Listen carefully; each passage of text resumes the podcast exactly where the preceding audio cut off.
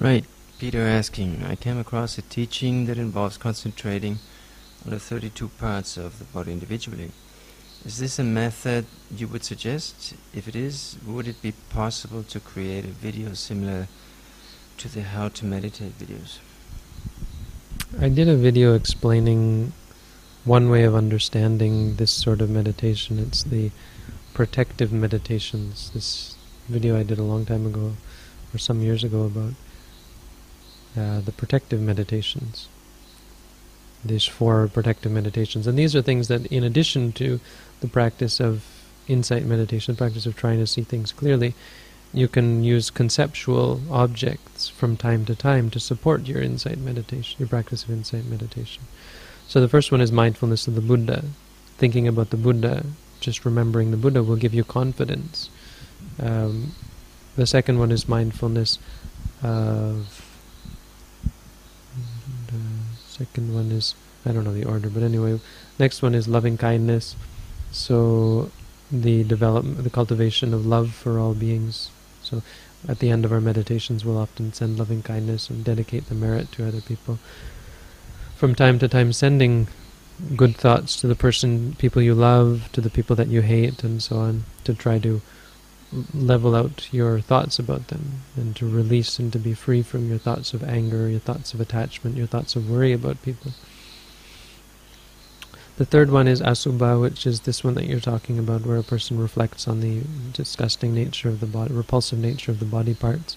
This helps to give up lust, helps to helps us to give up uh, our attachments to sexuality, our attachments to our bodies, attachments to food, and so on. And this helps to, to just to give up greed in general. So, so metta, loving kindness meditation to give up anger. This one to give up uh, lust or, or greed. And the fourth one is death, mindfulness of death. So from time to time to consider the inevitability of death and that we don't know whether death might come tomorrow or might come in the next moment. Uh, reflecting on this from time to time helps to give you encouragement in the practice.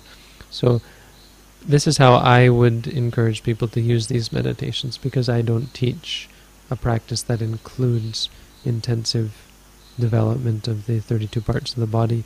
You're welcome to undertake it. I would recommend undertaking it with a qualified teacher because given that those are conceptual objects, it's easy to get off track. There was a story, I think, of some monks who developed this and became totally uh,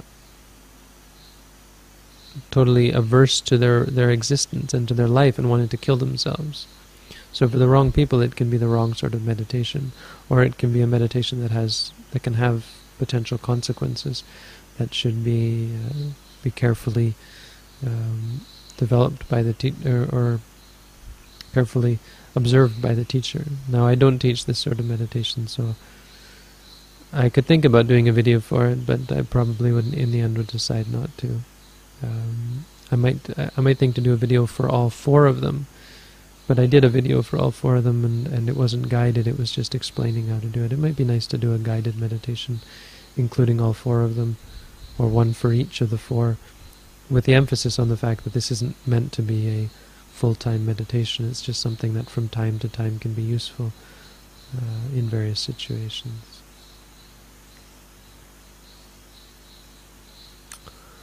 So we have a question about the 32 parts of the body. Would we recommend it? Mm. No,